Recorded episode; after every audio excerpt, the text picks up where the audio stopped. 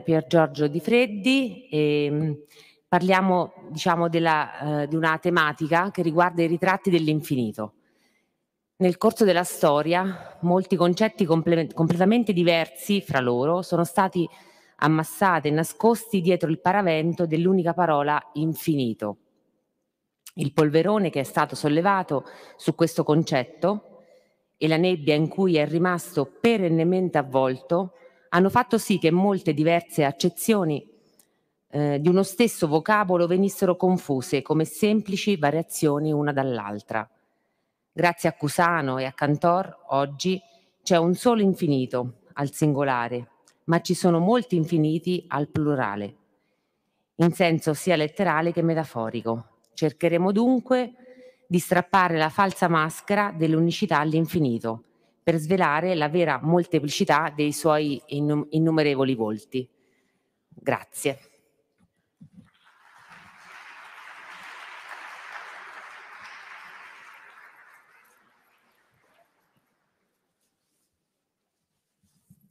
Buonasera, grazie di essere qui eh, nell'ora di cena, soprattutto a Foligno, dove c'erano altre scelte, ma eh, sono felice di essere qui di nuovo finalmente in presenza dopo eh, due edizioni che sono state fatte da eh, lontano e eh, questa sera eh, avete visto il tema e adeguato a questo luogo e a questo ambiente. Altre volte abbiamo fatto, fatto conferenze su, su argomenti eh, che, che, forse non erano all'altezza, diciamo così, o al volume di, eh, di questa chiesa sconsacrata.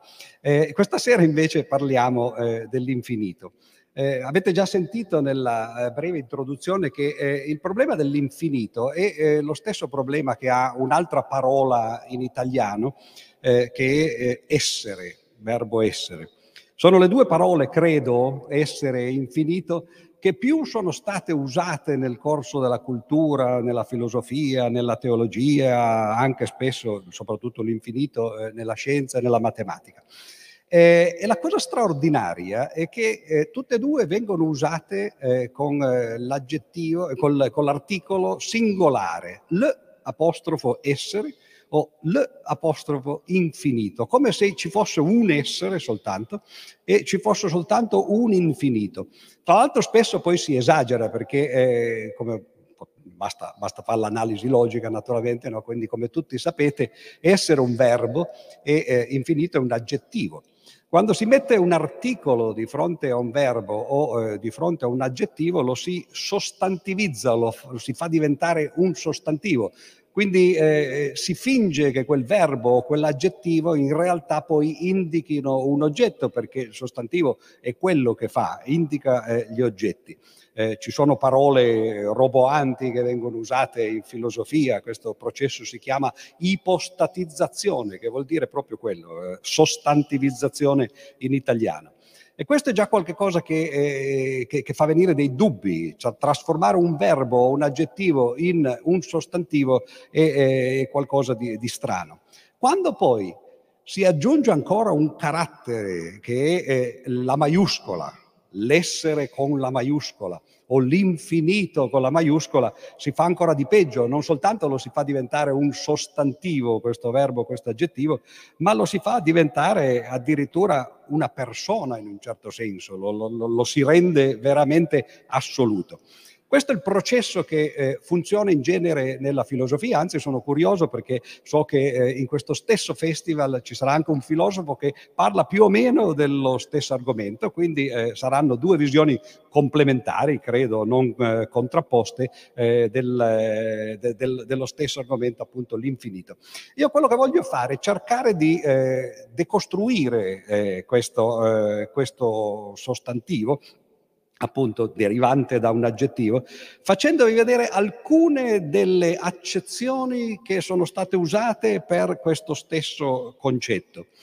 Il motivo è eh, semplicemente un tentativo di fare chiarezza, perché quando si usa una stessa parola con vari significati, c'è il rischio ovviamente che all'interno di un discorso in cui questa parola viene usata, e beh, naturalmente poi si scivola da uno all'altro dei significati e, e si combinano guai, naturalmente, guai filosofici, ma eh, più in generale guai metafisici.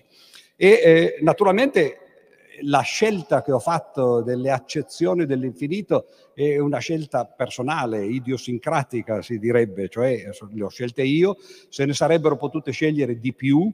Eh, a volte sono parole, e anzi è questo proprio il tentativo che voglio fare questa sera, sono parole che sono usate come sinonimo dell'infinito e sono tutte diverse fra loro però. Naturalmente ci sono alcune dipendenze, qualcuna è eh, una generalizzazione o una particolarizzazione di altre, altre invece sono completamente separate. E questo ci dovrebbe eh, fare eh, rendere consapevoli del fatto che dietro a questa parola si celano tante cose eh, che sono diverse fra loro. Ma insomma, a parte questa eh, introduzione astratta, direi di partire subito eh, da qualcuna delle accezioni. Io credo che quando qualcuno di voi, se non è un filosofo di professione o un matematico di professione, probabilmente quando pensa all'infinito pensa a qualcosa di molto grande e allora il concetto in questo caso è appunto il concetto di immenso, qualcosa di così grande che forse uno non, si può nemmeno immaginare e allora in quel caso lì eh, lo chiamiamo infinito. Qui ci sono due esempi io ho scritto un libro, tra l'altro, su questo argomento che si chiama esattamente come eh, il titolo della conferenza, Ritratti dell'infinito, e questi sono semplicemente i titoli dei 12 capitoli di questo libro. Mi scuso perché eh, sarò eh, estremamente tranchant questa sera, non posso far altro che accennare a queste varie accezioni della parola e fare qualche esempio perché naturalmente l'argomento è complicato e, e, a volte anche sottile. Però in questo caso vedete due immagini che eh, simboleggiano o indicano due concezioni eh, dell'immensità. Da una parte le stelle del cielo e dall'altra parte i granelli di sabbia. Beh, sono due cose però che eh, in realtà si è cercato di quantificare. Nessuno pensa oggi, credo, che eh, i granelli di sabbia siano infiniti. Qualcuno forse sì, eh, può pensare che eh, le stelle del cielo possano essere infinite, se non credo ovviamente alla teoria eh, moderna della cosmologia che invece ci dice che il mondo è finito in, da qualunque parte lo si guardi e quindi anche le stelle sono eh, un numero finito. Quante sono le stelle del cielo? Beh, naturalmente non è che uno le può contare eh, in maniera esatta, però si possono fare delle valutazioni. Uno, beh, anzitutto uno può guardare a occhio nudo quelle che sono le stelle del cielo, eh, si pensa che eh, se, se, ne vedano a occhio nudo centinaia, qualcuno dice addirittura migliaia, ho letto da qualche parte che si arriva fino a 2 o 3 mila, eh, ma insomma dipende naturalmente dove si è, eh, cioè quanto inquinamento luminoso c'è, qual è eh, l'attitudine, l'abitudine che uno ha, ha, a guardare il cielo, cosa che noi ovviamente abbiamo perduto e che invece gli antichi avevano. Comunque oggi si fa una media più o meno si, si, pensa che nella galassia nostra, nella Via Lattea, ci siano 10 alla 11 stelle, cioè 100 miliardi, che è un numero molto grande naturalmente, eh, però eh, dall'altra parte, dal punto di vista matematico, per esempio, è molto piccolo, l'ho detto apposta in, in forma matematica, 10 alla 11 significa un 1 seguito da eh, 11 zeri, non è eh, una gran cosa, 9 zeri sono un miliardo no? e eh, i, due successivi sono 100 miliardi. Naturalmente queste sono le stelle che ci sono più o meno nella nostra galassia. Se uno pensa che la nostra galassia sia una galassia media e che quindi più o meno quando uno prende una galassia a caso nel cielo ci sia lo stesso numero di stelle, e bisogna valutare quante sono le galassie. Pensate come è passato il tempo, perché cent'anni fa si pensava che la galassia fosse l'universo e, e sono passati cent'anni, oggi sappiamo che è lungi dall'essere così, di galassie ce ne sono tantissime, si pensa che le galassie siano 10 alla 11, 100 miliardi. Voi direte sempre lo stesso numero? Sì, perché questo è un numero molto interessante, tra l'altro, è un numero che ricorre in tanti ambiti. Per esempio, eh, una valutazione anche qui approssimativa del numero di neuroni che stanno nel cervello eh, di questi tempi bisognerebbe dire nel cervello di chi ce l'ha naturalmente, ma comunque no? anche quello no? è, è il, anche negli altri tempi naturalmente, non esageriamo, no? è sempre stata così la storia dell'umanità. Quindi questo numero straordinario, 100 miliardi. Però se ci sono 100 miliardi di galassie e ciascuna ha circa 100 miliardi di stelle, questo significa semplicemente che ci sono 10 alla 11 per 10 alla 11, cioè 10 alla 22 stelle nell'universo, non è che siano poi granché, cioè è un 1 seguito da 22 zeri. Siamo sempre all'interno di un'unica riga, cioè un numero che si può scrivere all'interno di un'unica riga in maniera eh, decimale. È immenso naturalmente perché è difficile immaginarsi questo enorme numero, però non è così grande. Certo non ha nulla a che vedere col concetto di infinito come voi probabilmente ve lo immaginate in maniera intuitiva. I granelli di sabbia dall'altra parte, uno potrebbe pensare, sono di più o sono di meno delle stelle? Beh, dipende naturalmente, bisognerebbe contarli. Ma c'è qualcuno che ci ha provato, matematico naturalmente, beh, in realtà è uno scienziato, anzi uno dei grandi scienziati eh, della storia dell'umanità eh, e eh, in particolare vorrei dire italiano, ma all'epoca non c'era l'Italia, no? Un uno scienziato della Magna Grecia che si chiamava Archimede. Come voi sapete Archimede stava in Sicilia, e stava all'epoca di un tiranno che si chiamava Gerone e, e un giorno Archimede scrisse a questo tiranno una lettera dicendogli vedi tu tiranno sei, sei re appunto, no? Eh, sei il, il, il signore della nostra terra, ma tu sai quanti granelli di sabbia ci sono eh, sulle sabbie della Sicilia, della Trinacria come la chiamava lui? E poi essendo un matematico appunto dice, anzi non soltanto della Sicilia, ma sa- i granelli di sabbia che stanno eh, in tutte le spiagge di tutto il mondo conosciuto e non conosciuto. Anzi, dice, voglio essere generoso, quanti sarebbero i granelli di sabbia che possono riempire l'intero universo. Qui c'è un salto di qualità, naturalmente, da quel povero numero 10 alla 22, che sarebbero le stelle di tutto l'universo, in tutte le galassie, Qui si sta chiedendo quanti sono i granelli di sabbia che potrebbero riempire l'intero universo. Perché Archimede faceva queste domande provocatorie? Perché, eh, beato lui, viveva in un'epoca e aveva il cervello che aveva, aveva trovato la formula per calcolare il volume di una sfera. Ora voi direte cosa c'entra la sfera col eh, granello di sabbia? Beh, come si fa a calcolare il numero di granelli di sabbia che stanno nell'universo? Se uno pensa che il granello di sabbia è un, una piccola sferetta e che l'universo sia anch'esso una sfera, però molto più grande naturalmente. Gli antichi pensavano che l'universo fosse la sfera contenuta dentro la, la sfera delle stelle fisse. E allora, avendo la formula per calcolare il volume della sfera, basta fare la proporzione tra il volume del granello di sabbia e il volume del, dell'universo intero e si trova il numero dei granelli di sabbia che potrebbero stare dentro l'universo.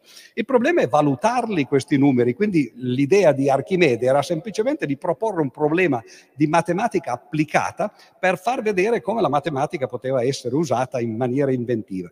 Valutare le dimensioni di un granello di sabbia non è molto difficile, si può fare più o meno a occhio, oggi noi non, non, si può dire certamente un granello di sabbia più piccolo di un millimetro, potremmo dire per esempio diametro un decimo di millimetro. Il problema è valutare le dimensioni dell'universo.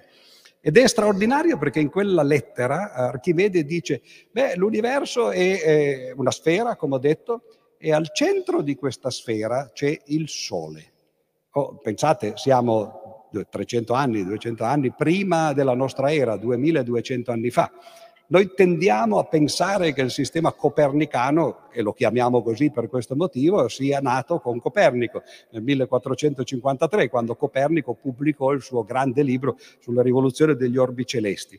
E invece scopriamo da questa lettera di Archimede che i greci già l'avevano pensato questa idea, che la Terra non fosse necessariamente al centro del mondo, ma che potesse esserci al centro del mondo il Sole invece.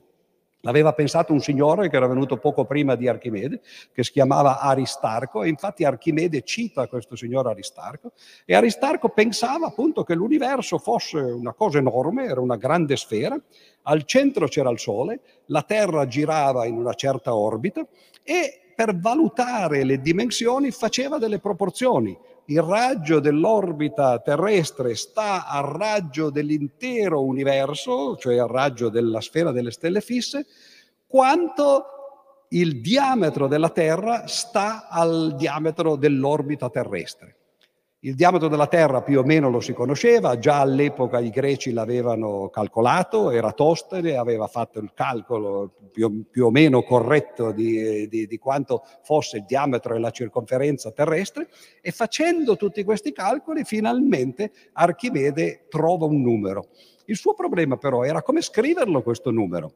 Perché io ho detto prima le stelle sono 10 alla 22, eh, grazie perché noi usiamo il sistema decimale, ma il sistema decimale non c'era ancora all'epoca. Anzi i greci, così come i romani d'altra parte, così come gli ebrei, eccetera, i popoli dell'antichità, non avevano un sistema di scrittura delle cifre, quello che noi chiamiamo le cifre arabe, in realtà furono inventate in India verso il 500 della nostra era, quindi 1500 anni fa. Noi le chiamiamo arabe perché ci sono arrivate attraverso gli arabi, ma comunque appunto molto tempo dopo i greci e molto tempo dopo i romani.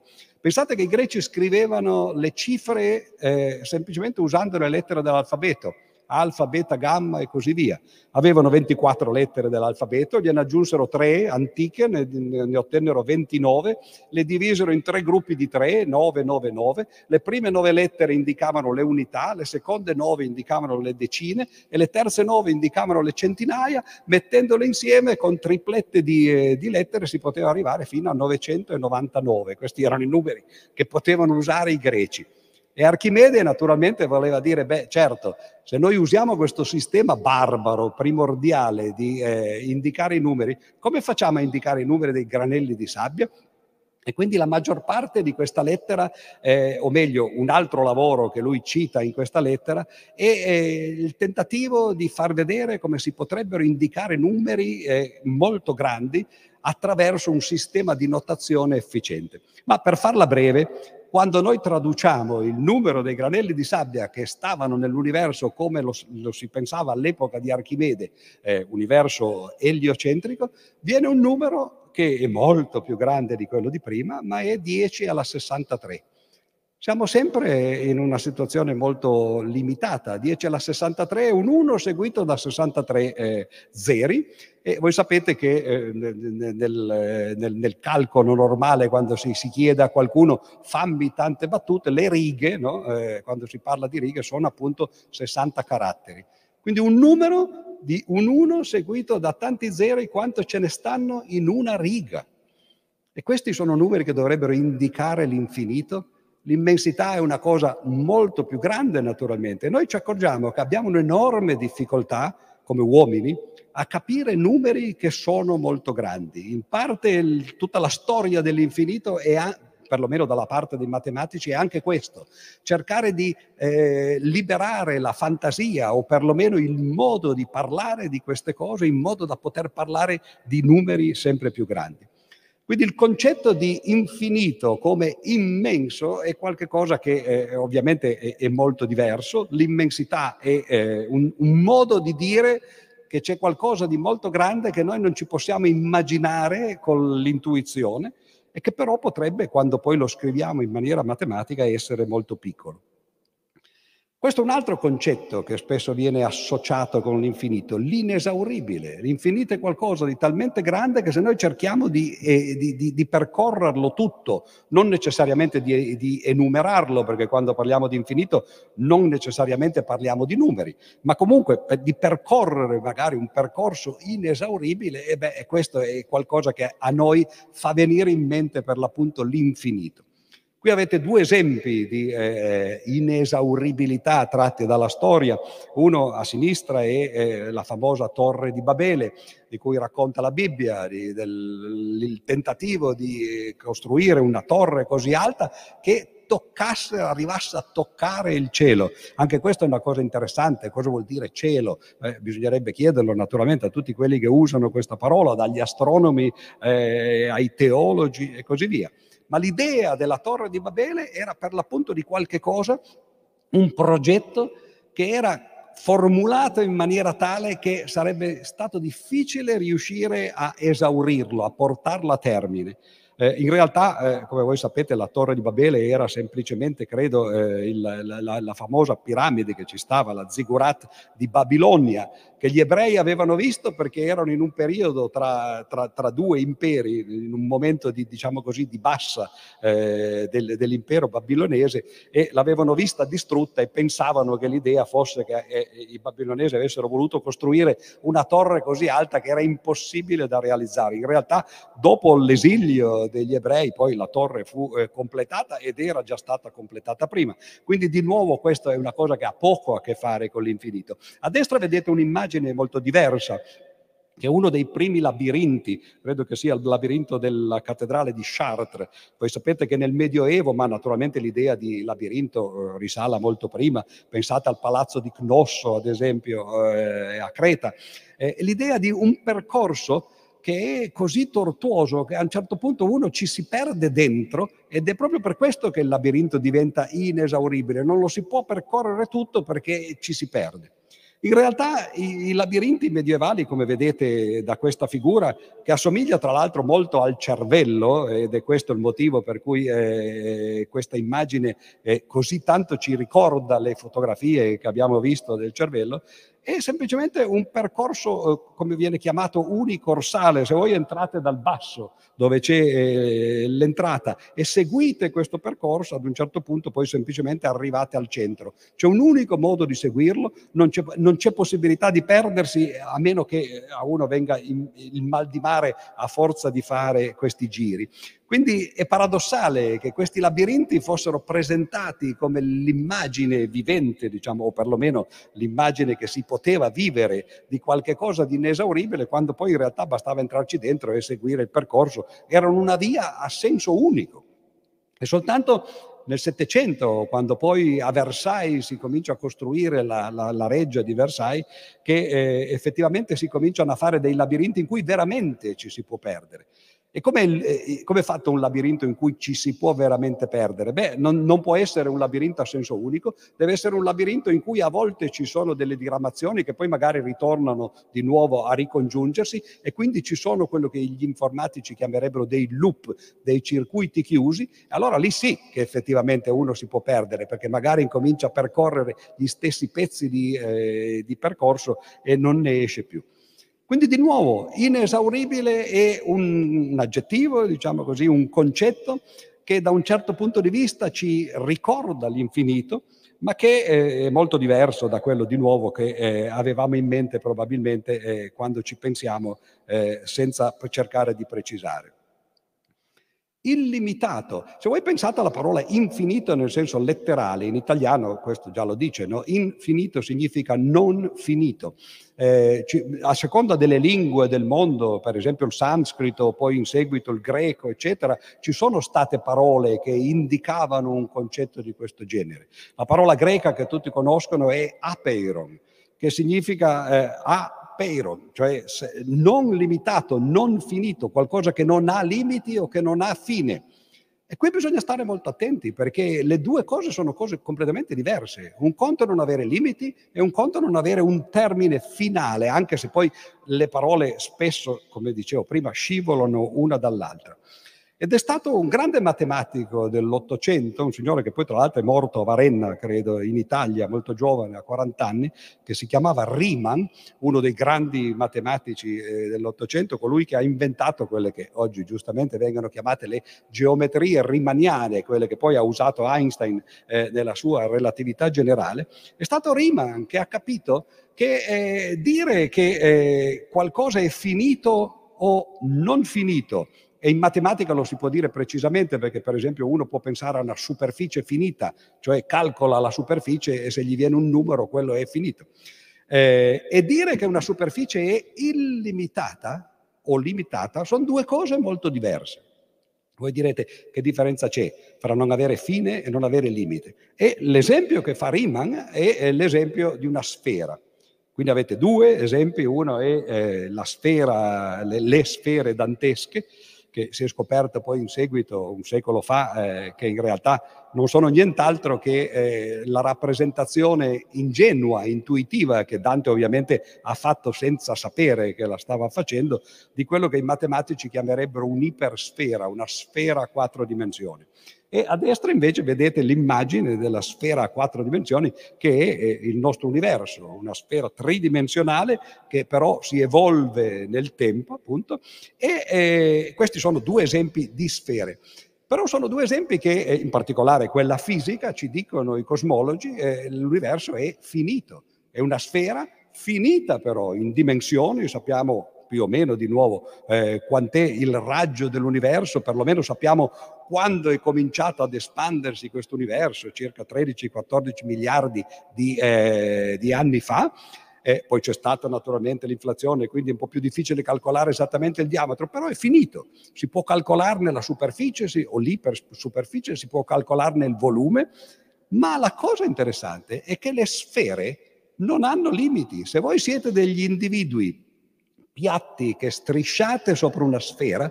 La sfera, quando noi la vediamo dal di fuori, nello spazio a tre dimensioni, è una superficie a due dimensioni che ha uh, una superficie finita, che si può calcolare tra l'altro con una delle formule che aveva calcolato appunto, che aveva trovato Archimede e che citavo prima. Archimede eh, ebbe, prima ho detto fortunato lui perché quando si è agli inizi di una disciplina uno trova quattro formule che sono eh, la circonferenza e l'area di un cerchio e la superficie e il volume di una sfera in, in, base al raggio del cerchio della sfera e quello passerà alla storia naturalmente e sono formule che tutti usano. Ma comunque sappiamo calcolare la superficie di una sfera ed è un numero finito, dipende semplicemente eh, dal raggio.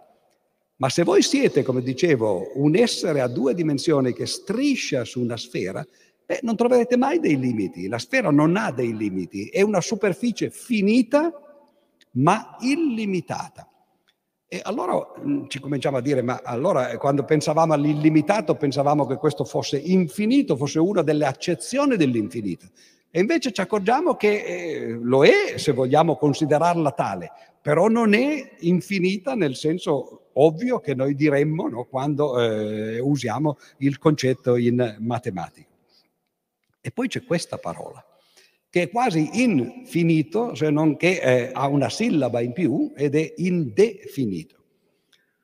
Ora credo che molti di voi diranno, ma cosa c'entra l'indefinito con l'infinito?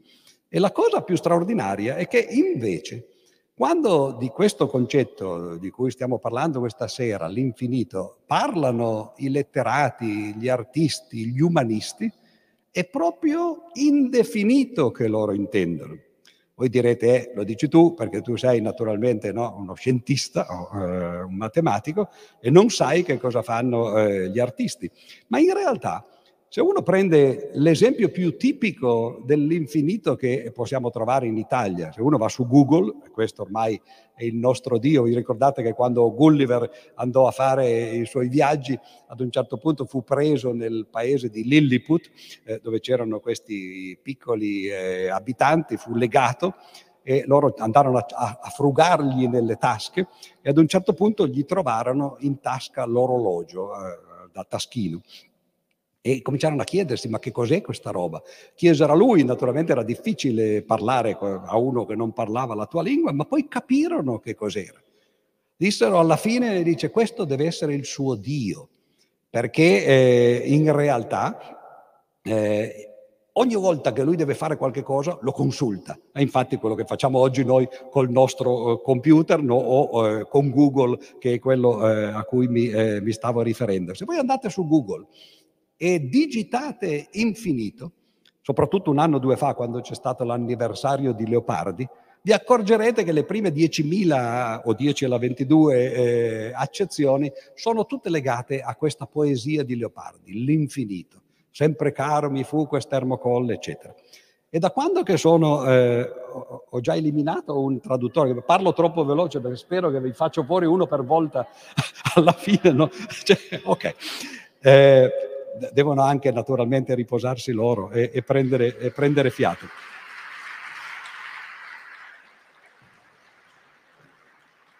Vedo che non è difficile tradurre nel, nel, linguaggio appunto dei, dei, dei, sordomuti gli applausi, basta fare naturalmente eh, così. Comunque, dicevo, si prende la, la poesia di Leopardi, e io ricordo che già fin da quando ero ragazzo me la facevano studiare a scuola, mi chiedevo sempre che cosa c'entrasse l'infinito con questa poesia, perché se voi la leggete, questi, questi versi sciolti, eh, vi accorgete che in realtà si parla di tutt'altro, si parla della siepe, gli sguardi, i silenzi e così via. Sono cose molto allusive, che però con l'infinito stesso non hanno molto a che vedere. Poi però quando uno cresce non si ferma soltanto alla poesia di Leopardi, magari va a prendersi un tomone un po' più grosso, che è lo Zibaldone, in cui lui ha riportato molte delle meditazioni che ha fatto nel corso della sua vita. In particolare ce ne sono varie che parlano dell'infinito, in generale con la I minuscola, e che parlano dell'infinito, tra virgolette, cioè della sua poesia che lui ha chiamato infinito. E lì se ne scoprono delle belle, perché Leopardi dice l'infinito è un'illusione Nessuno di noi capisce che cos'è. Quando noi parliamo dell'infinito, intendiamo l'indefinito. Leopardi stesso, il cantore dell'infinito nella lingua italiana, ci dice che l'accezione in cui lui, come poeta e più in generale gli artisti, usano per l'infinito è l'indefinito ed è qualcosa che, che, che, non ha definizioni, che è una cosa un po' diversa da non avere fine, da non avere limiti e così via, però è pur sempre un concetto eh, negativo. Addirittura quando lui parla del suo idillio, come lo chiama lui, della sua poesia, l'infinito, si accorge, ci dice, io voglio in realtà esprimere qualche cosa che ha a che fare con l'infinito. Poiché per me l'infinito è l'indefinito, userò in questa poesia i termini più generici che riesco a trovare, perché sono proprio i più generici che non hanno una definizione molto ristretta e quindi quando dico queste cose la gente ci mette dentro quello che vuole no? e so, rimangono indefiniti. E fa l'elenco di tutte queste cose, no? gli spazi, i silenzi, il tempo e così via. E poi dice, ma c'è una parola che è la più indefinita di tutte, ed è la parola infinito. Quella parola compare nel titolo, no? Perché noi pensiamo che sia il titolo della poesia e che poi la poesia parli dell'infinito. Invece no, la poesia ha semplicemente una riga in più, c'è anche il titolo, e usa tutte parole che sono indefinite. E quindi qui ci accorgiamo che quando uno scienziato, per esempio, un filosofo, un teologo parlano con un artista, con un umanista, e parlano dell'infinito, sicuramente stanno parlando di due cose completamente diverse. Perché per l'artista l'infinito è l'indefinito. Qui vedete due esempi artistici di, di arte visuale che rappresentano appunto il concetto dell'infinito nel senso di indefinito. Ci sono intere correnti di arte che tendono a fare opere che sono indefinite. Per esempio a sinistra vedete una delle tante opere di Turner, eh, Una tempesta. Turner è considerato l'antesignano, il precursore inglese di quelli che poi diventeranno alla fine del, dello stesso secolo, dell'Ottocento in Francia, gli impressionisti. E questa è l'immagine di una tempesta. Turner racconta addirittura come ha fatto questo quadro. Dice era su una nave, è venuta questa tempesta, si è fatto legare ad un albero della nave dicendo se sopravvivo voglio descrivere attraverso un mio quadro, rappresentare attraverso un mio quadro quello che ho visto. Ed è uscito molto bagnato naturalmente, no? e, e, comunque ancora vivo, no? e, e questo è un quadro. Ed effettivamente capiamo che Leopardi non aveva tutti i torti perché quando le cose sono indefinite, sono un po' l'analogo del labirinto al quale abbiamo accennato prima. Uno entra dentro, ci si perde, ciascuno, ciascuno ci vede delle cose diverse. Il bello di queste opere è che non ci può essere il critico che ti dice esattamente, come se fosse un matematico, qual è il significato di quest'opera. Ciascuno ci vede quello che vuole. Quindi l'infinito lì ci entra di soppiatto, sono le interpretazioni che noi possiamo dare di questo quadro o di questo tipo di quadri. Pensate per esempio alla Pietà Rondanini o cose del genere che sono lasciate addirittura incompiute apposta, ma ci torniamo tra un momento. A destra invece vedete un dipinto che si chiama White Light, luce bianca, di Pollock. Pollock era uno di quegli artisti moderni eh, molti, eh, eh, eh, sui quali molti hanno dei dubbi. Uno che non dipingeva, che versava letteralmente della vernice sulle tele messe per terra eh, e le buttava lì. Era una tecnica che si chiamava appunto così dripping, no? lasciar percolare la vernice. E la cosa interessante è che poi queste cose sembrano, sembravano essere fatte a caso, si è poi scoperto in seguito che è possibile assegnare ai quadri di Pollock quello che viene chiamato in matematica la dimensione frattale, cioè misurare quanto, di, quanto questi quadri si distinguono da un'intera superficie, invece di essere una linea eh, che, che, ha dimensione 1 e una superficie che ha dimensione 2, i frattali ci permettono di eh, ottenere delle dimensioni frazionarie. E dicevo, la cosa straordinaria è che i vari periodi del, dell'arte di Pollock hanno dimensioni frazionarie diverse. Simili ovviamente perché più o meno devono stare tra 1 e 2, no? ma eh, addirittura oggi si riescono a datare i quadri di Pollock andando a vedere la loro dimensione matematica, frazionaria, e poi dopo eh, dicendo devono essere di quell'anno. Capite che finora abbiamo parlato di quattro accezioni dell'infinito che mh, nessuna di queste ci, eh, ci, rende soddisfatti. Sono cose che sì, sono allusive al concetto che noi vogliamo usare, sono cose che magari gli artisti come questa, l'indefinito, usano in maniera abituale, ma non sono quelle a cui tendiamo qui in un festival naturalmente di scienza e di eh, filosofia. Passiamo quindi a un secondo quartetto, come voi sapete 12 è divisibile per, eh, per eh, 4, no? quindi ci sono tre quartetti, il primo quartetto era questo, le accezioni dell'infinito che sono più che altro degli schizzi, dei barlumi, di tentativi di capire di che cosa si parla e sono appunto quelle degli, de, degli artisti, diciamo così, letterati e così via. Eh, le seconde quattro sono invece più vicine a quelle dei filosofi e a quelle dei, dei teologi forse. E una di quelle che, eh, che vediamo qua è quella che si chiama interminabile. Notate che abbiamo già visto prima che illimitato vuol dire proprio quello, no? senza limiti, senza termini si potrebbe anche dire, ma una cosa è essere senza termini e una cosa è non riuscire a finire eh, un'opera, non riuscire a terminarla.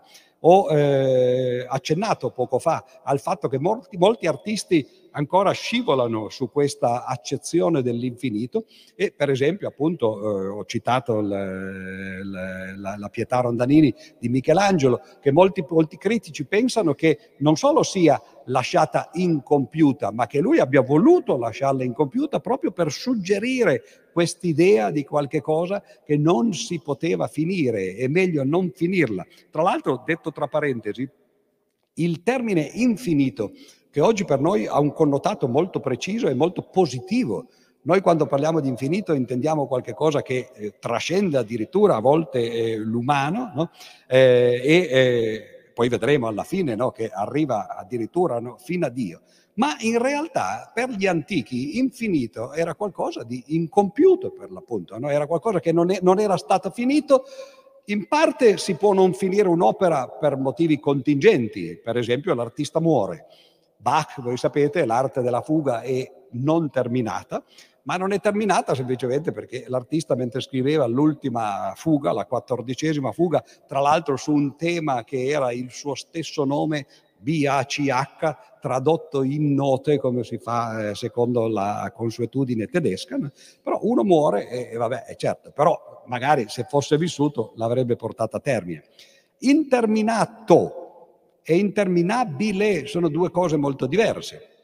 Se una cosa è interminabile, ovviamente sarà sempre interminata, nessuno riesce a portarla a termine, ma ci può essere qualcosa che è interminato perché ci sono state delle contingenze, ma poteva essere portata a termine. Infatti qualcuno a volte queste cose le finisce. Berio, per esempio, ha fatto a un certo punto una conclusione dell'ultima fuga, eh, del, dell'arte della fuga eh, di Bach. Ce ne sono tantissime. Per esempio Schubert ha scritto molte sinfonie, ma quella che si ricorda di più è l'incompiuta. Perché? Perché questo ovviamente è, è, molto romantico, romantico proprio nel senso tecnico della parola, cioè il, il movimento del romanticismo dell'Ottocento, l'idea che qualche cosa è rimasto incompiuto è meglio di qualunque altra cosa che invece è stata finita. Provate a dirlo ai vostri studenti, no? che se vi portano il compito no? eh, che, che, non è finito, è me- o forse se ci sono studenti provate a dirlo ai professori, forse è meglio in quell'altra direzione, dire ma voglio fare come Michelangelo, voglio fare come Schubert, lasciate lasciarla incompiuta. Ma il fatto che ci siano delle cose che non si possono terminare per loro natura è ancora peggio. Qui vi do due esempi semplicemente sulla sinistra, sempre artistici, perché ovviamente le slide quello devono essere, devono far vedere delle immagini. Eh, a sinistra vedete un, uh, un quadro di Dalì, eh, surrealista come era Dalì. Tra l'altro Dalì è un personaggio molto interessante perché eh, aveva eh, un grande amore per la matematica, aveva degli amici matematici, un signore in particolare, un famoso matematico della quarta dimensione, nel senso che studiava la geometria a quattro dimensioni, che si chiamava Banchoff, che gli dava alcune idee eh, per, eh, per, i suoi quadri. E qui in questo quadro, vedete a sinistra, eh, Dalì cerca di rappresentare la guerra, si chiama appunto gli orrori della guerra. E vedete come eh, è facile rappresentare gli infiniti orrori della guerra, infiniti appunto in senso metaforico, con un unico teschio. Invece di fare un mucchio di questi teschi, come a volte si vedono in, in scene tremende, purtroppo anche in questi giorni, è un unico teschio. Però un unico teschio da solo non riuscirebbe a far capire qua, l'immensità della tragedia. Allora quello che da lì scopre o, o, o, intuisce è che il teschio ha tre buchi di per sé, che sono le due cavità eh, oculari e eh, il vano della bocca. E allora dentro ciascuno di questi tre buchi lui ci mette altri tre teschi. Ma quelli sono teschi, anche loro hanno tre buchi ciascuno, dentro i quali ci si può mettere altri teschi e così via. Questo e così via è proprio l'espressione che ci indica che lì c'è un processo che può andare avanti, come si direbbe appunto, all'infinito, senza mai fermarsi. E allora con un'unica immagine, notate, finita, perché poi ovviamente da lì ha fatto due o tre passaggi, gli altri non si possono fare perché diventano troppo piccoli, non si vedono più, sono l'analogo dei puntini che noi mettiamo quando abbiamo una successione e non scriviamo tutti i termini, mettiamo soltanto i puntini, o come quando diciamo a voce appunto e così via. Sulla destra invece c'è una delle tante tassellazioni eh, di Escher, un, eh, un artista eh, olandese che molti di voi conosceranno, tra l'altro domani ci saranno due conferenze addirittura di, eh, su Escher fatte da Federico Giudice Andrea, quindi vi consiglio di, di andarle a vedere. Escher era, lui stesso si considerava un artista dell'infinito e faceva queste cose meravigliose, vedete, che sono giocate, non solo queste, ma questo è uno del, dei suoi filoni, che sono giocate fra lo sfondo e la figura. E qui lo sfondo e la figura sono esattamente la stessa, sono lo stesso uccello che vola in due direzioni diverse, con due colori diverse, ma sono uno l'immagine speculare dell'altro. Dov'è l'infinito qua? Beh, l'infinito è suggerito, ovviamente nessun artista potrebbe fare una tela infinita o un'opera infinita, cioè bisogna finirla o perché la si, la si lascia incompiuta o perché è finito il materiale che stiamo usando. Però nel caso di Escher, queste che vengono chiamate piastrellazioni o tassellazioni suggeriscono l'infinito perché vedete si ripetono sempre uguali. E uno può facilmente immaginare che questo quadro è grande così come ve lo faccio vedere qui, ma poteva essere il doppio, poteva essere il triplo e non c'è limite a quanto potesse estendersi, se non ovviamente dovuto no, alle limitazioni eh, della fisica. Quindi ecco un altro concetto, appunto, l'interminabile, che ci porta via via più vicino alla vera nozione di eh, infinito. E questo è il primo vero esempio di infinito nel senso matematico che vi faccio vedere questa sera, ma che è stato scoperto nella storia dell'umanità. A sinistra vedete un quadrato, dentro il quale c'è un quadrato, dentro il quale c'è un quadrato, eccetera. A destra vedete una cosa un po' più complicata, perché a sinistra c'è sempre la stessa figura che si ripete in maniera telescopica. Questo è l'esempio che Platone fa, per esempio, nel suo dialogo Il Menone, è il primo esempio della storia dell'umanità in cui c'è una dimostrazione matematica.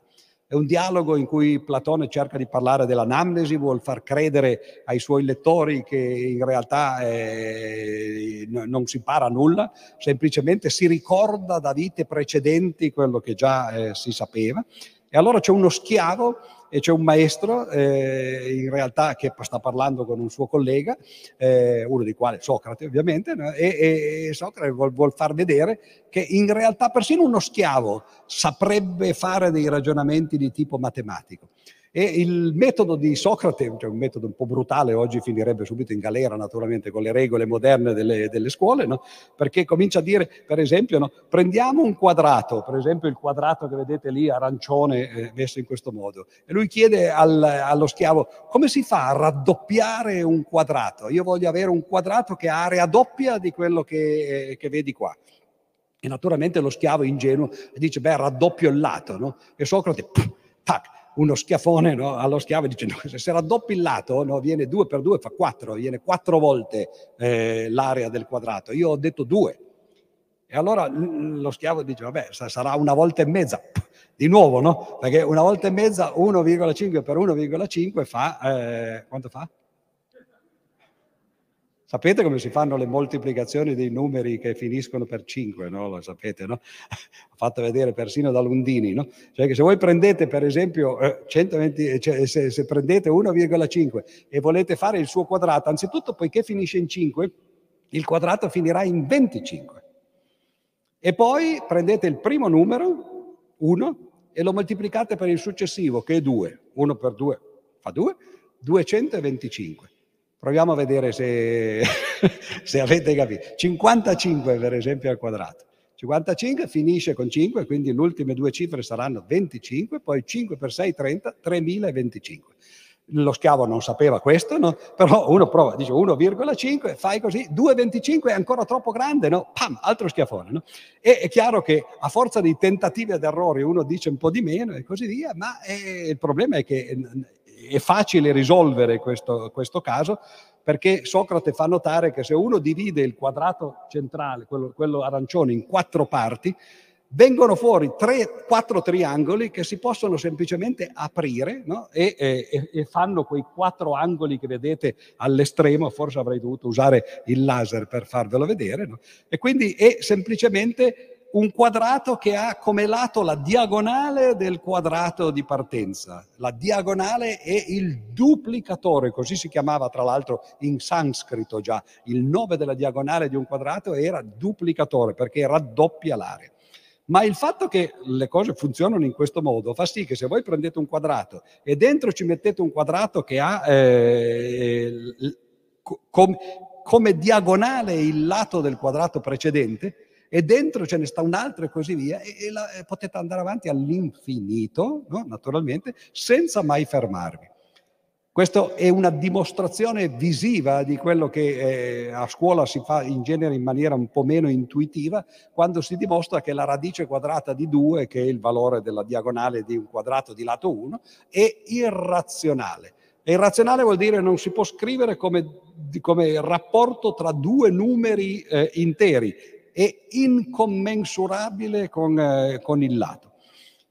E è la scoperta che ci sono delle grandezze appunto che non sono riducibili a descrizioni finite, perché dovete usare, noi diremmo oggi quando facciamo i numeri con la virgola, gli sviluppi decimali, dovete usare infinite cifre dopo la virgola. Sulla destra vedete un esempio più complesso che però è venuto forse prima, si pensa, all'epoca dei pitagorici, che è il pentagono regolare. Voi fate dentro il pentagono regolare una, una, stella, la cosiddetta stella pitagorica, che poi è diventata famosissima perché eh, le sue proporzioni sono talmente belle che tutti la usano, anche quelli che forse dovrebbero lasciarla eh, a, a, chi ne sa di più. Per esempio le Brigate Rosse, il, la, la, stella rossa sulla Cina eh, eh, de, del famoso libro di, di, Snow e così via, no? i Tupac Amaru, eccetera, eccetera. No? Però la cosa sorprendente di queste diagonali del pentagono regolare è che all'interno formano un altro pentagono regolare, quello blu. Dentro il quale si può mettere una stella, dentro il quale si può mettere un pentagono, dentro il quale c'è una stella e così via. È lo stesso processo telescopico che si ha a sinistra, soltanto che mentre a sinistra c'è sempre lo stesso quadrato che diventa sempre più piccolo e, e si ruota semplicemente ogni volta di 90 gradi, qui invece ci sono due figure che si alternano, pentagoni e stelle, pentagoni e stelle e così via. E questo è l'inizio dell'irrazionalità, diciamo così, la scoperta dell'irrazionalità.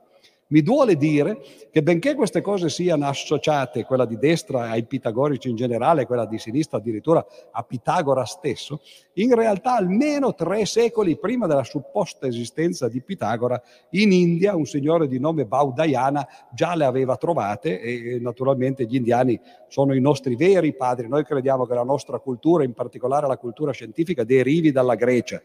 Deriva anche dalla Grecia esattamente come chiamiamo le nostre cifre, come ho già detto prima, arabe, quando poi in realtà però ci arrivavano eh, dall'India. Ma questo è un altro discorso. Quindi questo è il primo vero concetto, l'incommensurabile, cioè due grandezze che non si possono misurare allo stesso tempo con una stessa unità di misura. Se voi prendete un'unità di misura che sta un numero di volte esatto nel lato del quadrato, questa unità di misura starà un po' di più, un po' di meno di un numero eh, eh, intero nella diagonale. Se voi prendete un'unità di misura che sta un numero esatto di volte nella diagonale, questa non starà esattamente dentro il lato. È un, un'anticipazione di 2000 anni di quello che poi oggi viene chiamato in fisica il, eh, il, principio di eh, indeterminazione di Heisenberg. Anche in fisica ci sono delle grandezze che se uno misura precisamente una non può più misurare precisamente l'altra. E queste sono storie, come vedete, che hanno, eh, affondano le loro radici molto indietro. Altro concetto che è sempre legato naturalmente, come vedete qui si cominciano a fare variazioni di tipo eh, quasi, quasi jazzistico o musicistico su uno stesso tema. E qui c'è il concetto di irraggiungibilità. Vedete a sinistra c'è un'opera di Escher, che l'artista che ho già citato prima, che si chiama Sempre più piccolo per motivi molto ovvi, che parte da un quadrato e se vedete ci sono molti triangoli rettangoli qua che sono naturalmente mascherati, anzitutto perché i triangoli dovrebbero avere i lati retti e qui invece ci sono questi animaletti, queste lucertole che fungono da, da lati, da, da, cateti e da ipotenuse di triangoli rettangoli e sono invece però eh, inclinati. Però guardate in alto a sinistra c'è eh, una lucertola nera poi ce n'è una arancione e una bianca che formano un, eh, un triangolo rettangolo. Ma poi la, la, la lucertola arancione a sua volta forma invece l'ipotenusa di un altro re- triangolo rettangolo che ha di nuovo una lucertola bianca, una lucertola nera e così via. E ogni volta l'area di questi triangoli è il doppio dell'area di quelli successivi perché siamo esattamente nelle stesse proporzioni dei quadrati che abbiamo visto prima. In altre parole si sta sommando un mezzo più un quarto più un ottavo più un sedicesimo e così via e si sta facendo vedere che si sta andando verso il centro, cioè che c'è un limite che non viene mai raggiunto e questa è una rappresentazione grafica, artistica, più complicata del necessario, naturalmente, di quello che sarebbe la somma di una serie infinita. Sulla destra ne avete una un po' più essenziale, meno artistica, naturalmente, ed è una serie che ha usato Archimede per calcolare uno dei suoi grandi risultati, cioè l'area del, di un segmento di parabola. Ha dovuto usare la serie che è un quarto più un quarto al quadrato più un quarto al cubo no? e così via. E, e, quanto viene la somma di un quarto più un quarto al quadrato, cioè un sedicesimo, più un quarto al cubo, cioè eh, un eh, e così via? Beh, qui lo si vede perché uno prende un quadrato di partenza, che può considerare di, eh, di valore 1, lo divide in quattro parti e quindi per esempio il quadratino grande giallo in basso è un quarto del quadrato di partenza. Poi nel quadrato in alto si fa di nuovo la stessa storia, si divide in quattro parti, quindi il secondo quadratino giallo, un po' più piccolo, è un quarto di quello, di quello prima, e il terzo è un quarto di quello precedente, e quindi un quarto quadrato e così via. E si ottiene una di queste immagini, anche lì, una serie infinita di quadrati gialli. Ma questo lo si può fare anche sul, partendo dal quadrato blu o dal quadrato rosso, il che vuol dire che dentro un quadrato iniziale di area 1 abbiamo tre volte la somma della serie che stavo dicendo, un quarto più un quarto al quadrato più un quarto al cubo e così via. Ce l'abbiamo tre volte, il quadrato valeva 1, la somma della serie è un terzo. Questo è il modo in cui gli antichi calcolavano le serie. Oggi noi facciamo il limite della somma delle, delle, de, de, il limite delle, delle somme parziali e così via.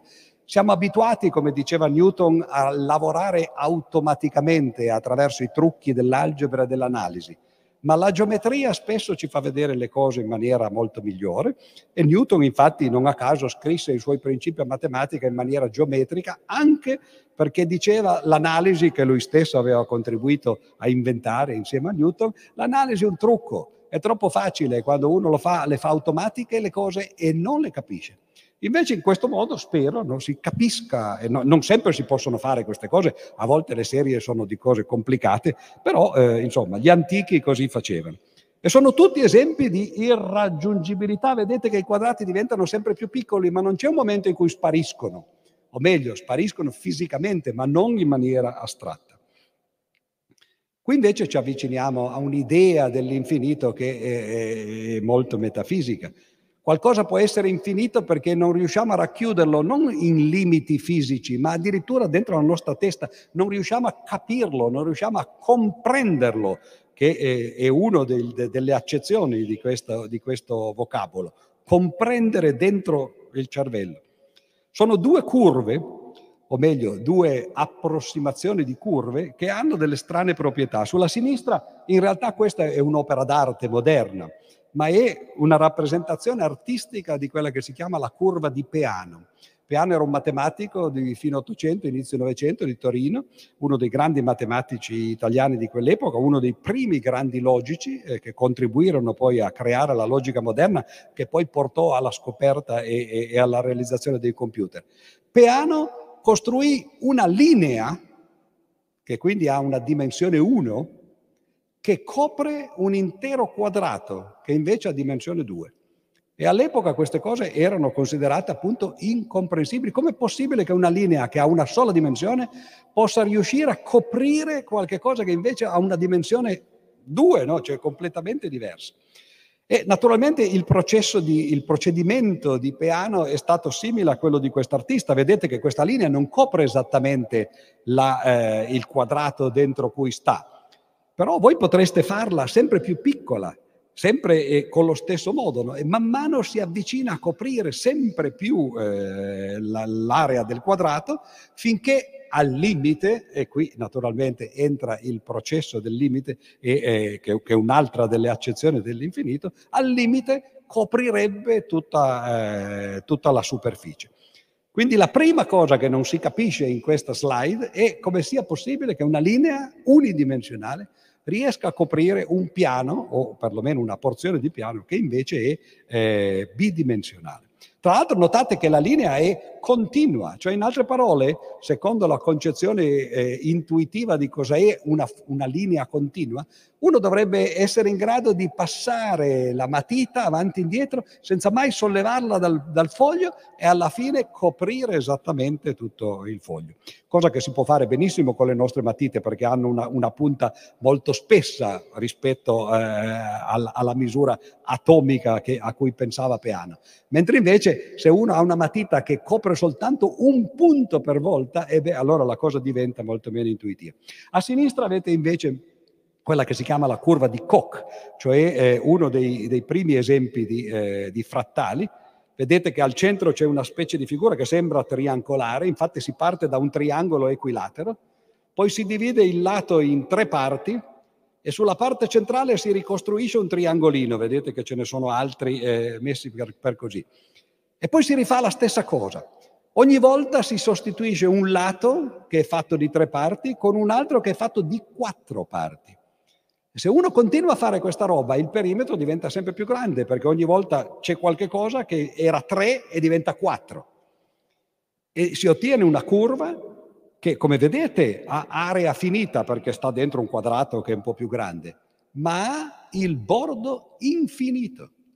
Ora, com'è possibile che una curva sia, abbia un bordo infinito che però è contenuto dentro un'area finita? E beh, eh, non a caso è sotto eh, l'etichetta di incomprensibile. E ci sono molti esempi di queste cose, ce n'erano anche prima, questo è del Novecento in realtà. Torricelli, per esempio, ha scoperto questi solidi strani che hanno un volume finito ma una superficie infinita, che è l'analogo appunto di questo. Com'è possibile che ci sia una superficie infinita che racchiude un volume finito? Si diceva all'epoca sarebbe come un vaso in cui io posso mettere dentro una, eh, una quantità finita di vernice e lo, e, e, lo, eh, e, lo, riempio, ma non posso pitturarlo di fuori perché mi ci vorrebbe infinita, eh, eh, eh infinita vernice. Se ci sta dentro, no, dovrebbe stare anche fuori. No? Sono cose incomprensibili e spesso l'idea dell'infinito eh, ci porta proprio in questa direzione. E qui, visto che siamo non soltanto al Festival di Filosofia, ma a, al Festival di Scienza, in particolare di Matematica, stiamo avvicinandoci alla fine e eh, a concetti che invece sono molto più vicini a quelli che eh, eh, i matematici usano al giorno d'oggi. In particolare questo del transfinito. L'idea dell'infinito in questo caso è di qualcosa che supera il finito, va oltre il finito. Ci sono tanti modi di avvicinarli, ne vedremo due o tre per concludere. Sulla sinistra vedete, eh, all'estremo sinistro, vedete le tre curve fondamentali, cosiddette tre famiglie di sezioni coniche.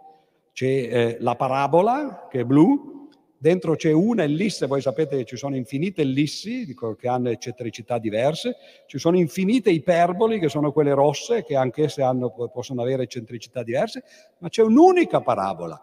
Le parabole sembrano diverse semplicemente perché cambia la scala del disegno, ma un, un, un'unica parabola esiste e invece ci sono tante ellissi e tante eh, iperboli. Però l'ellisse è una figura finita, in particolare un esempio di ellisse è il cerchio. No? Eh, mentre invece la parabola e l'iperbole sono figure che, come vedete, vanno all'infinito. Ma nel 600 si scopre, anzi meglio, già prima, nel, nel 400 si scopre una tecnica a Firenze, Brunelleschi la scopre nel 1416, che si chiama la prospettiva. Quella di, poiché quando noi guardiamo un viale ci sembra che le linee parallele di questo viale convergano in un punto molto lontano, quel punto viene chiamato punto all'infinito, per l'appunto, e quando si usa la prospettiva, il punto all'infinito lo si vede sulla tela, sul disegno che noi stiamo facendo. È un modo, un tentativo artistico di portare l'infinito, che è lontano appunto infinitamente da noi, di portarlo al finito. In genere si usava nel, nel, nella, eh, nell'arte dal 400 fino al 600, fi, anzi fino all'800 in realtà, soltanto con, con l'arrivo appunto che citavo prima degli impressionisti e di altre scuole pittoriche che la prospettiva passa un po' eh, in, diciamo così, in disuso, la si usa ma non è più obbligatoria. Ma nel 600 si comincia ad usare la prospettiva anche in matematica. E allora viene in mente un signore che si chiama Desargues e anche un suo amico che si chiamava Pascal, il famoso Pascal che poi scrisse opere di, di tipo completamente diverso, i famosi pensieri. Venne in mente a, a questi due signori, Pascal e Desargues, di fare quello che oggi si chiama la geometria proiettiva, cioè di usare la prospettiva per rappresentare le figure geometriche. Guardate cosa succede se uno disegna in prospettiva, cioè nel disegno centrale che vedete lì, le sezioni coniche che si disegnano normalmente a scuola appunto con assi che sono perpendicolari fra loro. Gli assi paralleli che vanno eh, eh in verticale nella prospettiva devono convergere in un punto che è appunto eh, il punto all'infinito. E guardate cosa succede. Tutte e tre le figure, l'ellisse era già chiusa prima, rimase, rimane chiusa, ma anche la parabola e l'iperbole si chiudono. La parabola si chiude in una maniera tale che il punto all'infinito, suo, eh, o meglio, che tocca la linea dell'infinito, diciamo così. E invece l'iperbole si chiude un po' dopo. Cioè si scopre che le tre figure, iperbole, parabola ed ellisse, in realtà sono la stessa figura. Sono sempre delle ellissi, a seconda di dove noi mettiamo la linea all'infinito, se la mettiamo oltre la figura, quella diventa un'ellisse. Se la mettiamo tangente a quella figura, quella è una parabola e ha un unico punto all'infinito. Se invece la mettiamo dentro, cioè l'ellisse esce fuori, ci sono due punti all'infinito. Si scopre che tre cose che sembravano diverse fra loro, così, così diverse come, un, come un'ellisse, un'iperbole, una parabola, sono in realtà modi diversi di guardare la stessa cosa. Newton su questo, tra l'altro, ci giocherà molto, lui riuscirà a farlo addirittura non soltanto per le equazioni quadratiche, come le, come le, le, le sezioni coniche, ma addirittura per le funzioni cubiche, no? dove la cosa diventa molto più complicata. E a destra invece vedete un altro disegno di Escher, avrete capito che Escher è il pittore, l'artista dei matematici perché si divertiva a fare le cose che i matematici eh, studiano invece per lavoro. E qui c'è un altro modo di portare al finito l'infinito. Quello che vedete a sinistra, che vi sembra un cerchio, è in realtà un piano. È un piano infinito, esattamente come il piano euclideo. Soltanto che l'infinito quello che sta attorno a questo piano, diciamo così, è stato portato al finito ed è il bordo di quel, di quel cerchio. Ci sono dentro dei pesci, tutti questi pesci hanno la stessa dimensione, il che significa che dentro il cerchio le misure delle dimensioni cambiano man mano che ci si avvicina verso la circonferenza e cambiano in maniera tale che non si arriva mai alla circonferenza. La circonferenza è irraggiungibile, è appunto una rappresentazione dell'infinito.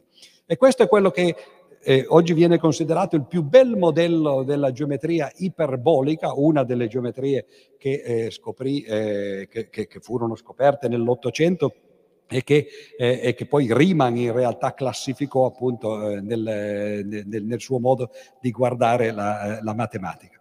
Quindi vedete a, a, sinistra i punti all'infinito sono semplicemente dei punti, qua addirittura diventa un intero cerchio. Ed è un modo, come dicevo, per far vedere ciò che va oltre il finito, portandolo al finito. Siamo alla fine ormai, quindi qui vado veloce, anche se dovrei fermarmi molto di più, perché naturalmente le cose diventano complicate. Ma i matematici nell'Ottocento, alla fine dell'Ottocento, in particolare questo signore dall'aria burbera, che si chiamava Georg Cantor, eh, scoprirono una cosa che in parte era già stata annunciata da alcuni filosofi, in particolare Nicola Cusano, il cardinal Cusano, e il suo discepolo di cent'anni dopo, eh, o 150 anni dopo, cioè Giordano Bruno. Sia l'uno che l'altro, in particolare Giordano Bruno, avevano capito che forse di infiniti ce ne potrebbero essere tipi diversi. Uno pensa all'infinito e pensa che è una cosa talmente grande che, che, che, che non, non si può aggiungere nient'altro.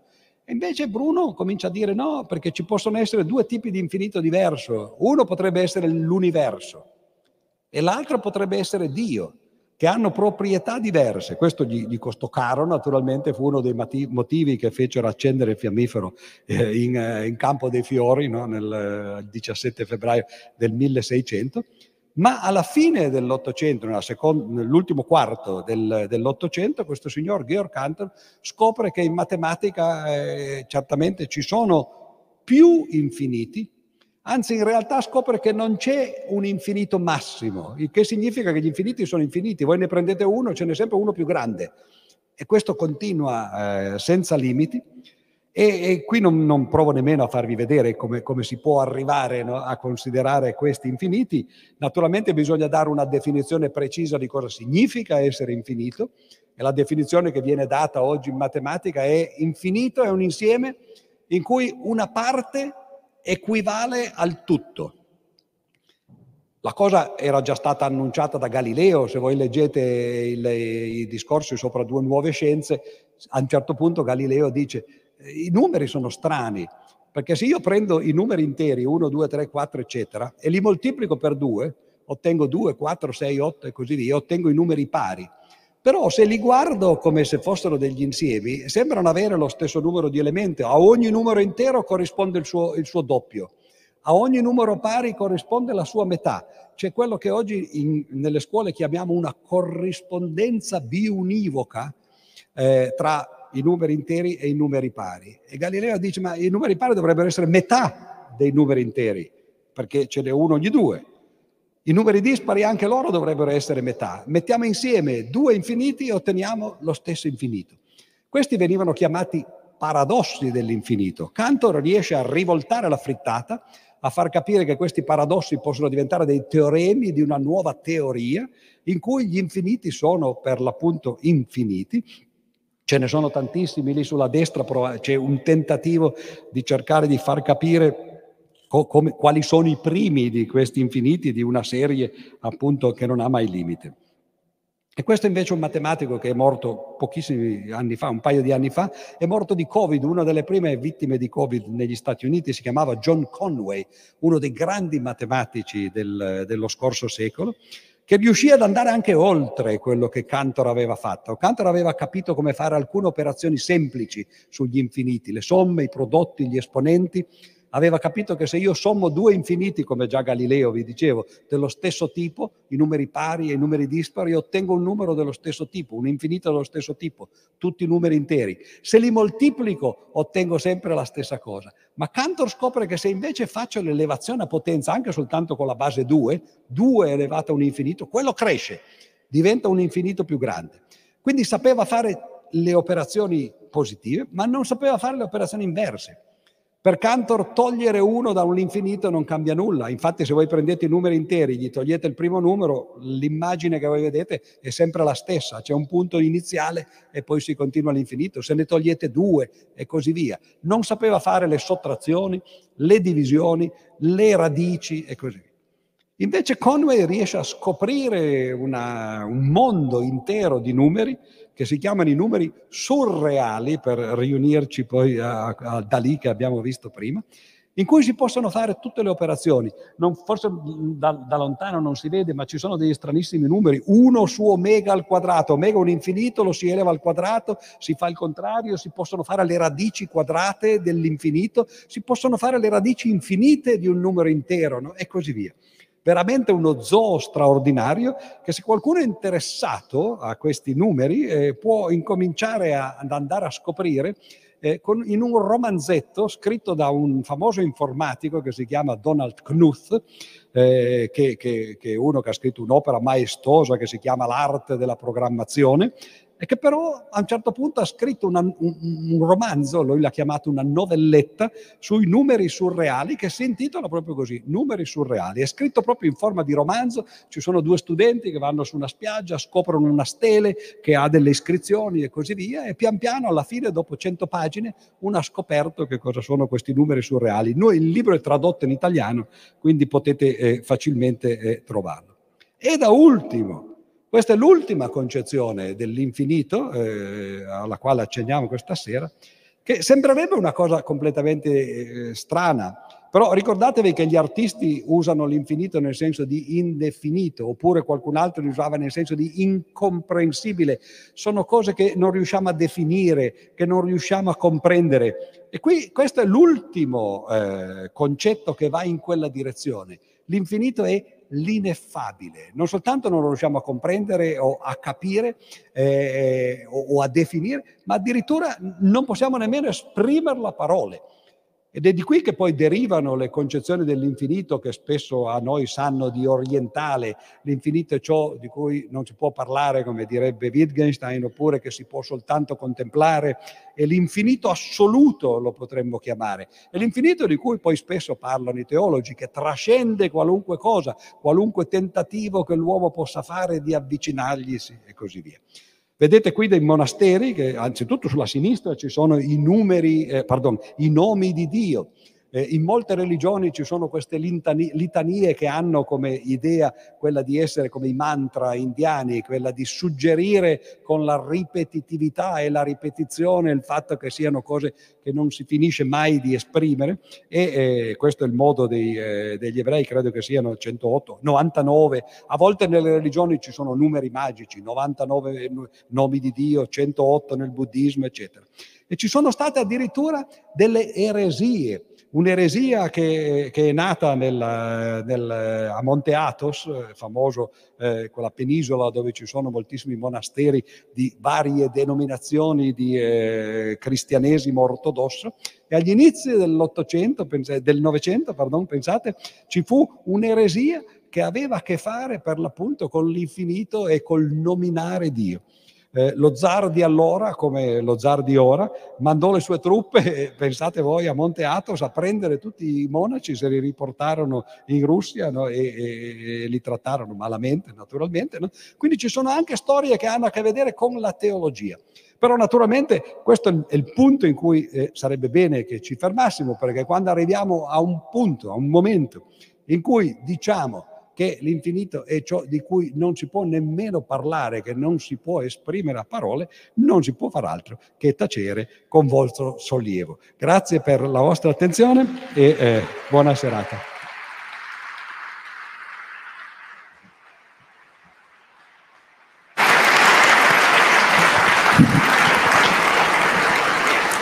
Allora, grazie a Pier Giorgio Di Freddi.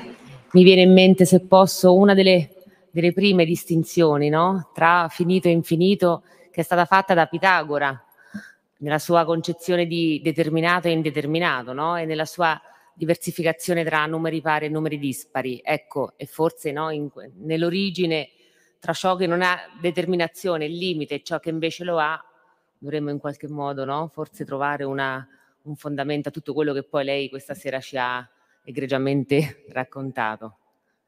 Grazie. Come disse Dirac in un'occasione simile, que- questa non era una domanda, no? quindi non, non richiede una risposta. Se, se, però ci sono domande che avete voglia di fare o se volete farle dopo anche per eh, evitare di mantenere il, il, pubblico qua, io sono a, a disposizione, altrimenti se ce ne sono subito e se qualcuno le vede naturalmente. Ah, tu vuoi dire che hai il microfono e che forse vuoi dire qualcosa. Devo fare una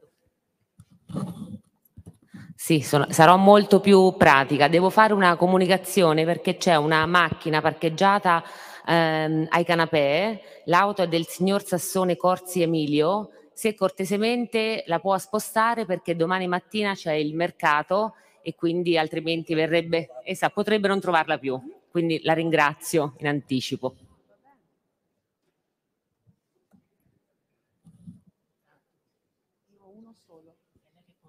Ci sono domande? Sì, giù in fondo. Sì.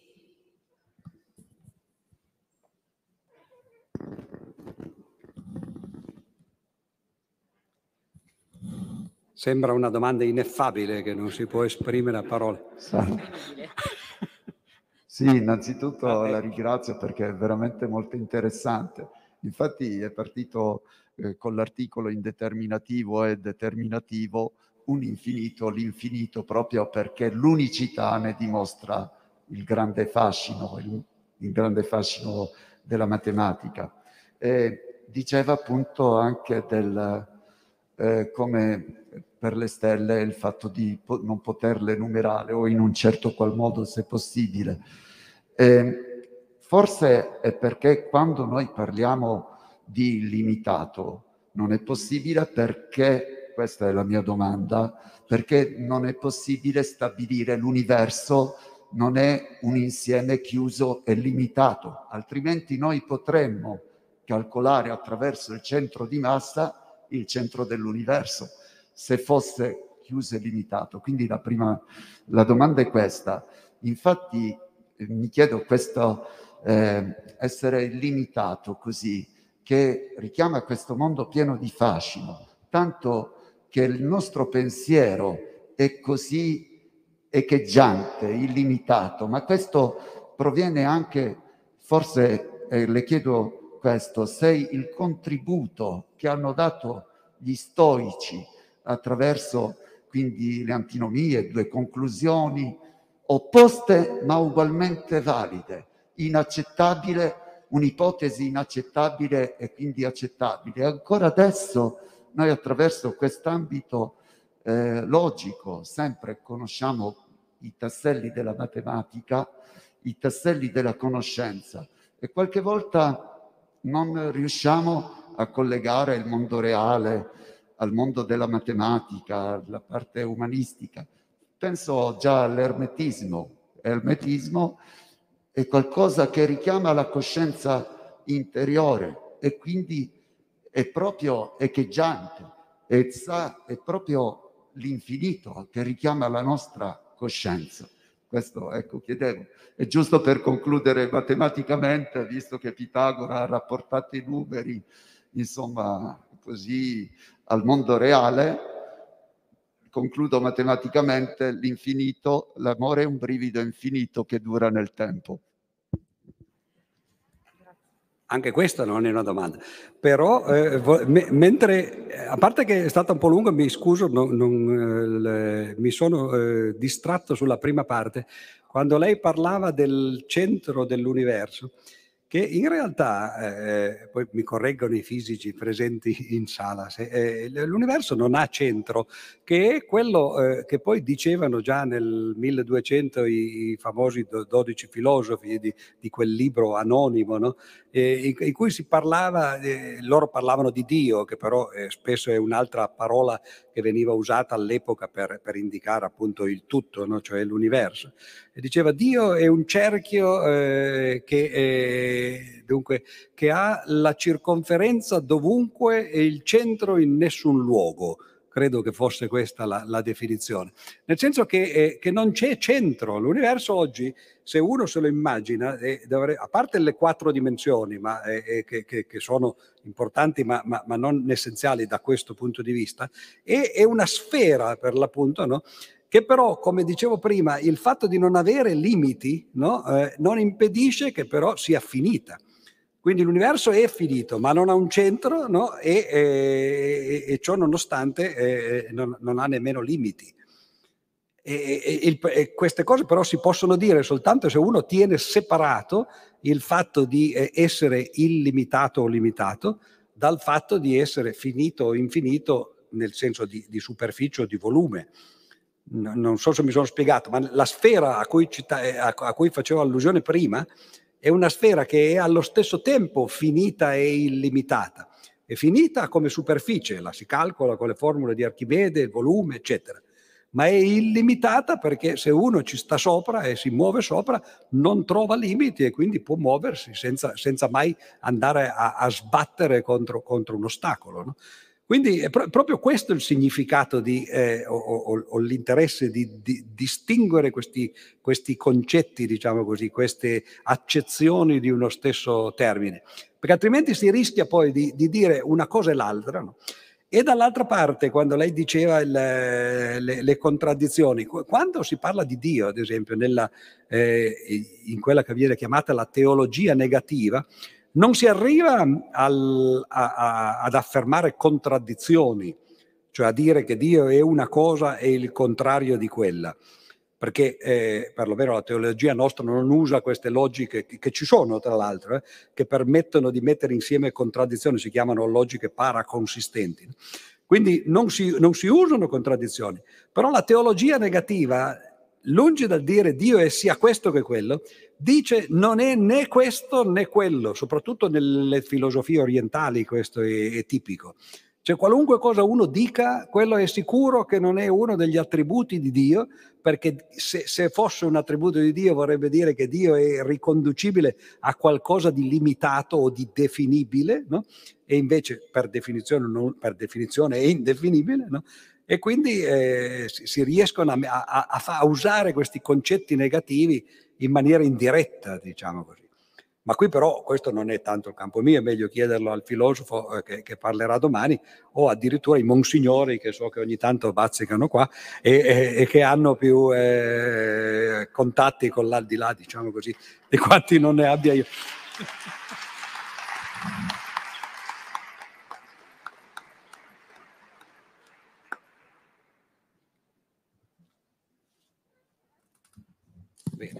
Ci sono altre domande?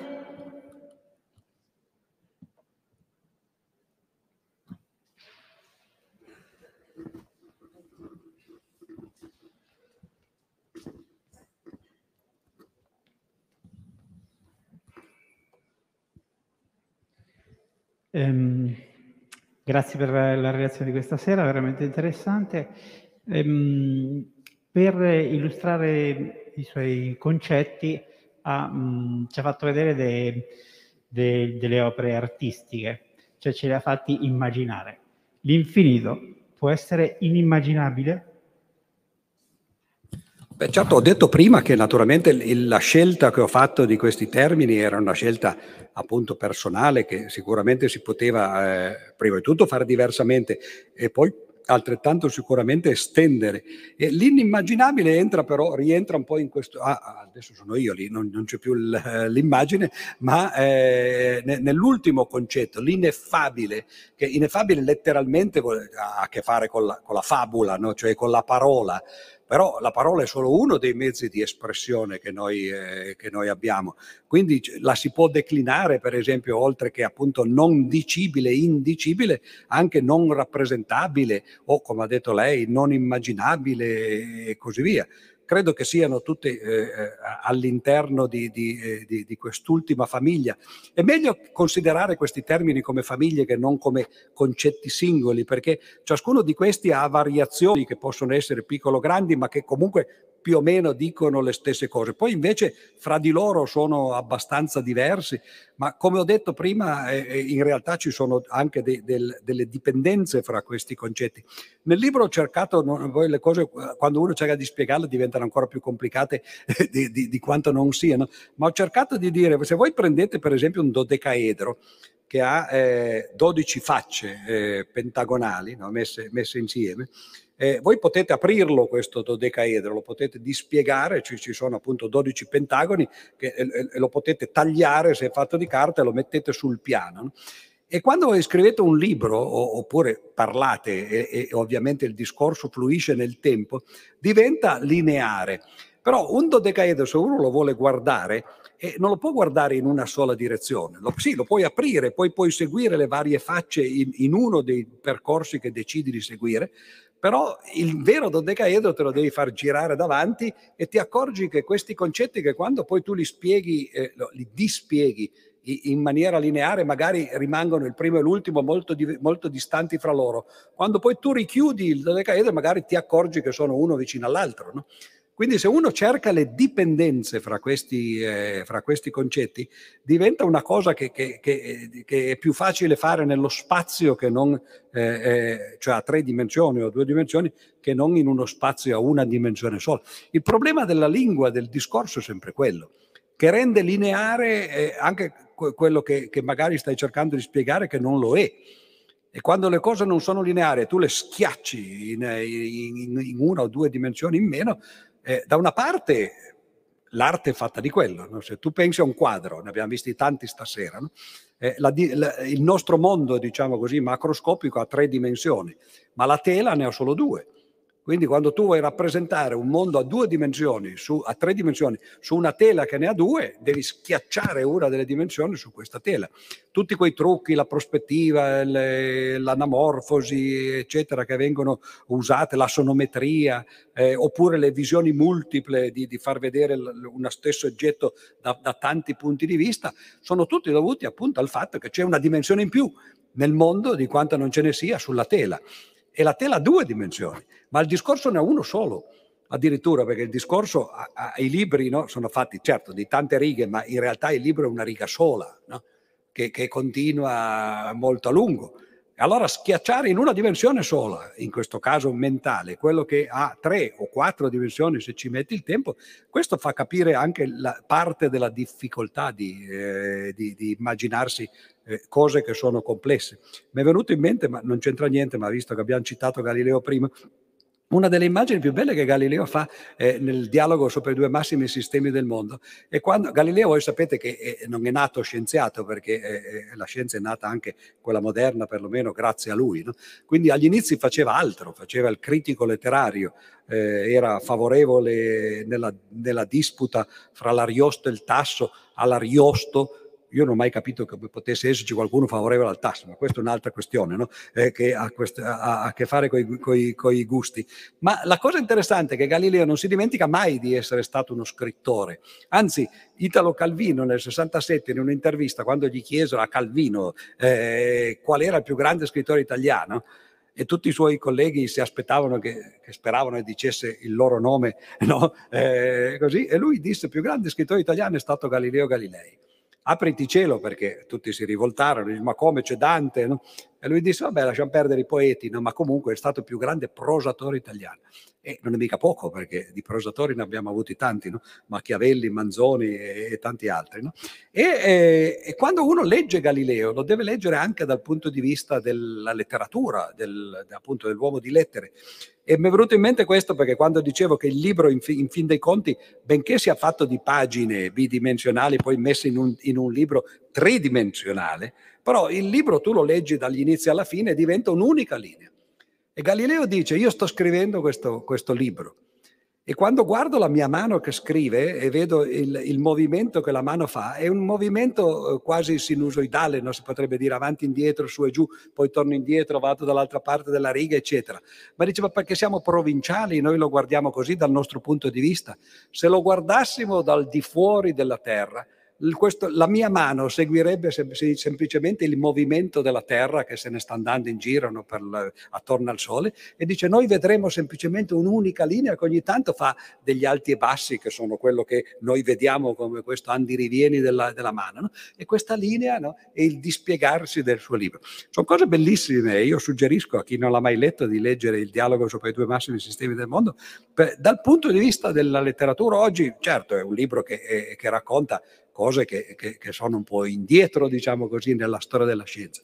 Ma vale sempre la pena di, di leggere le sue immagini, a parte l'immagine meravigliosa che tutti conosceranno, che però non viene dal, dai dialoghi, bensì dal saggiatore, che è un libro che non vi consiglio di leggere invece, perché Galileo aveva anche i suoi difetti, oltre ad essere, eh, eh diciamo così, toscano, eh, anche, che però gli venivano in parte da quello, no?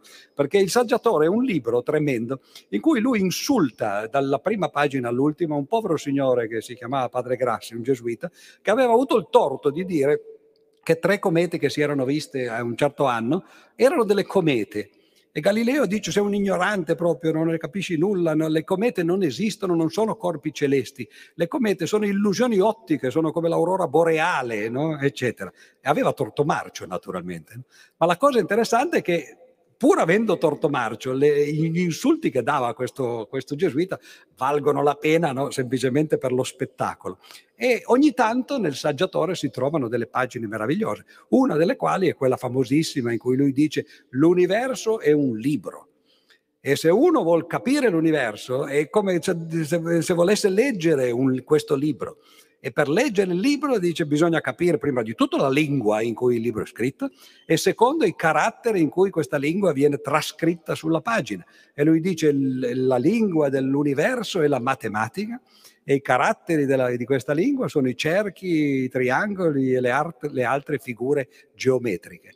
Ed è meraviglioso. Ecco lì il letterato per Galileo, che era uno scienziato, però eh, continuava a fare le, le, cose che faceva prima, l- fare scienza era leggere il grande libro dell'universo.